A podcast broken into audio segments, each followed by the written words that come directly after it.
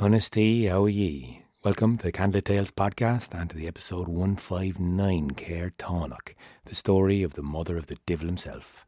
But before that, and Sorcha's fresh retelling of this old myth, we want to give a shout out to all our Patreon supporters who've gone to patreon.com forward slash candlelit tales and help us out with throwing a little bit of bob in there or the PayPal button on our website, candlelittales.ie. Find out more about us and our live gigs on our Instagram, socials, or website.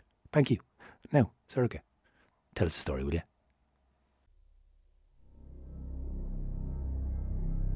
There's a rhythm to the world. Birth, life, death, and birth again or rebirth. It's a rhythm that's bigger than any one person, any one entity.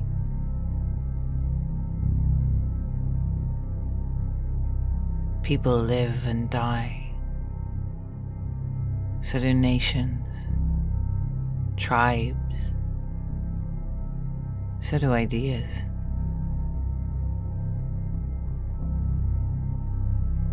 The idea of the Fianna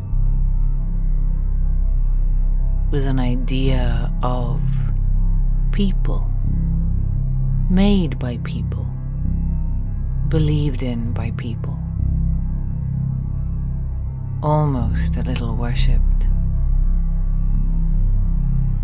The idea of a place outside the tribe, a place outside the clan, who is still worthy and noble and valiant.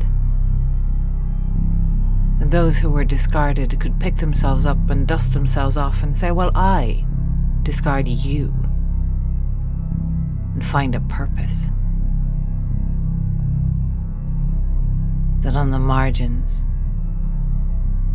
there is nobility and grace and courage.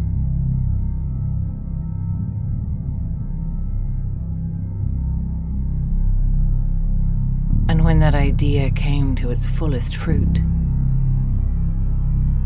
it began to die. Because when it came to ripen, it was the golden child. It was Fionn McCool, who so embodied the promise of the Fianna became inextricable from the idea of him. And he was huge, not physically, not really, but the idea of him was huge. So noble, so wise, so knowledgeable. So perfect so perfectly in line with what that group could be, should be. And by making it so, by taking it out of idea and into reality, long before the cracks began, it began to die. It would become a legend. But to be a legend, something must no longer exist. I do not know if Fionn understood this. Perhaps a part of him did. He was, after all, very wise. He had tasted the flesh of the other world, and that gave his gifts. But whether he knew it or not, that was what he did. The idea was precious, and he lived for a long, long time. Far longer than he had any right to. He made his mistakes. He pushed too far. He asked for too much. And in the end, I turned my face away from him. I turned my other face towards him. And he lost everything. Little by little, drop by drop, until there was nothing left. And if he lived after the Battle of Gowra, it was not as Fionn McCool. Fionn McCool walked away that day and was no more. Too long a life. Too long an ideal. Remember, Fianna became a dream. Less than a dream at first. You do not understand the value of a thing until well after it is gone. But eventually, an idea, an ideal again, but one now tinged with loss and sorrow and tragedy, and all the more seductive for it.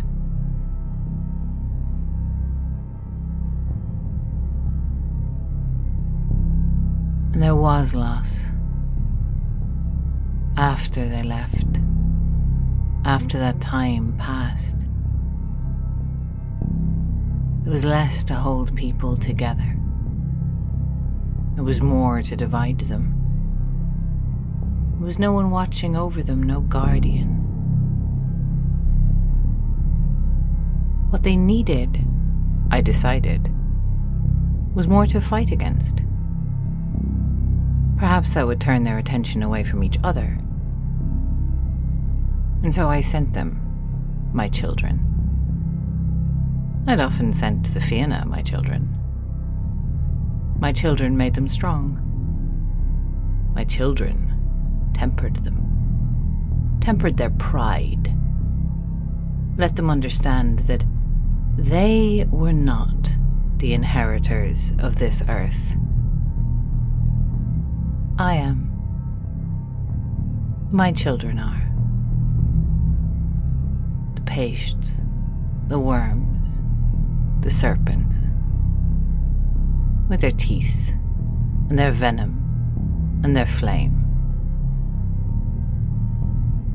They called me the mother of the devil. Different idea. But I took it.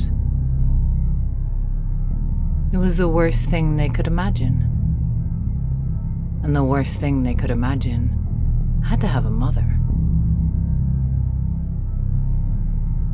I suppose I did not see it either at the time.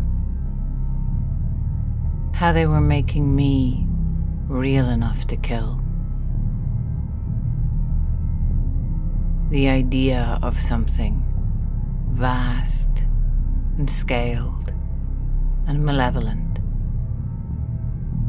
A place to put all of their fears, all that terror that they too will one day die, one by one, no matter how they struggle against one another, against themselves. They struggle towards it, the waiting jaws of death. They might make sure to be remembered like Fionn McCool. But even he was gone. And there I came and I became an enemy, a terror. I don't know if I lost anything in that translation. I suspect I might. There are parts of me unnamed. I have many faces. Some are even sweet.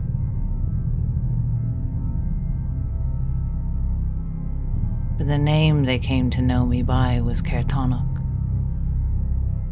The name I answered to, though none were so unwise as to call me. And for a time on the island, I ruled. Not as queen or king, but as the Fianna had ruled. An idea Theirs was light and mine was shadow. Theirs was life and mine was death. Theirs was adventure, high hearted and noble. Mine was adventure, the one you do not come back from. Theirs was courage. Mine was terror. I suppose there had been both for a while. Now there was only me. I reveled in it. I did not see.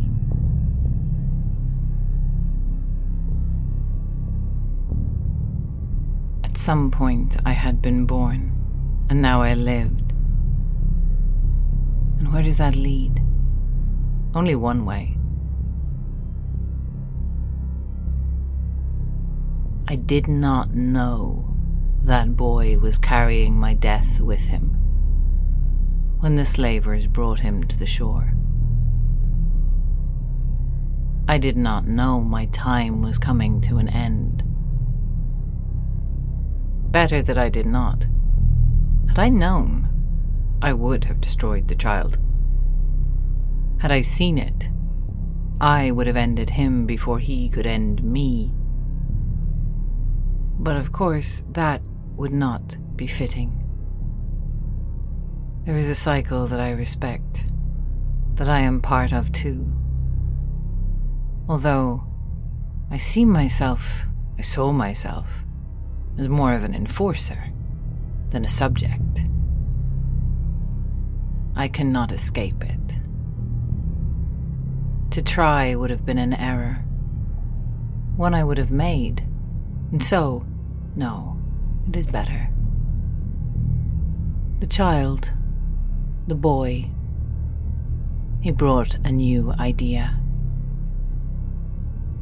There was something truly strange at the heart of his idea.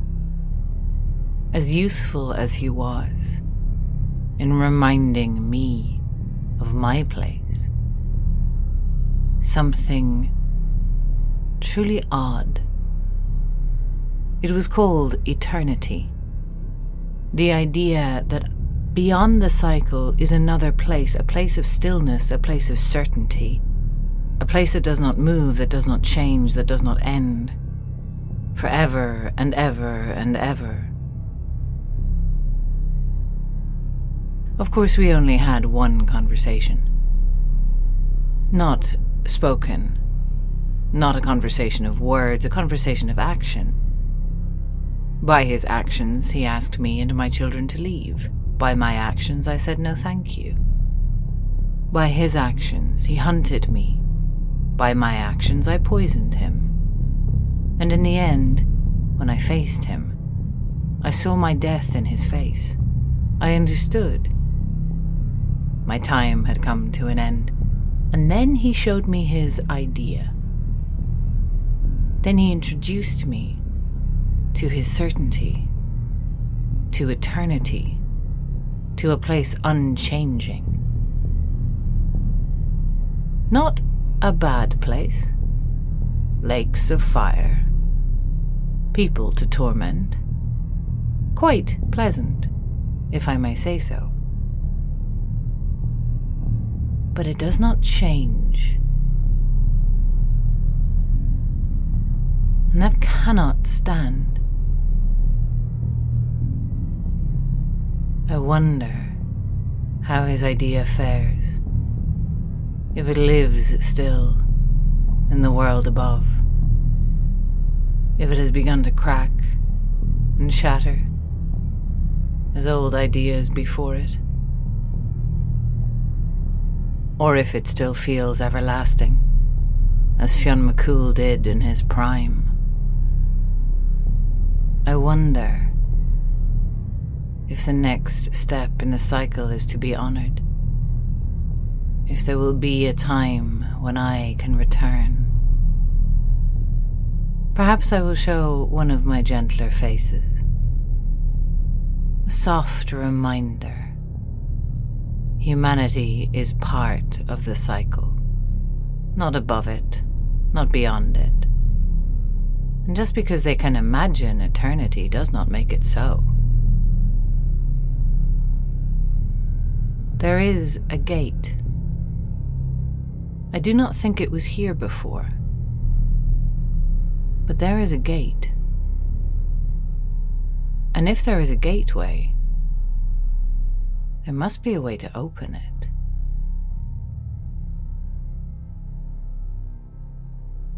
And so I wait.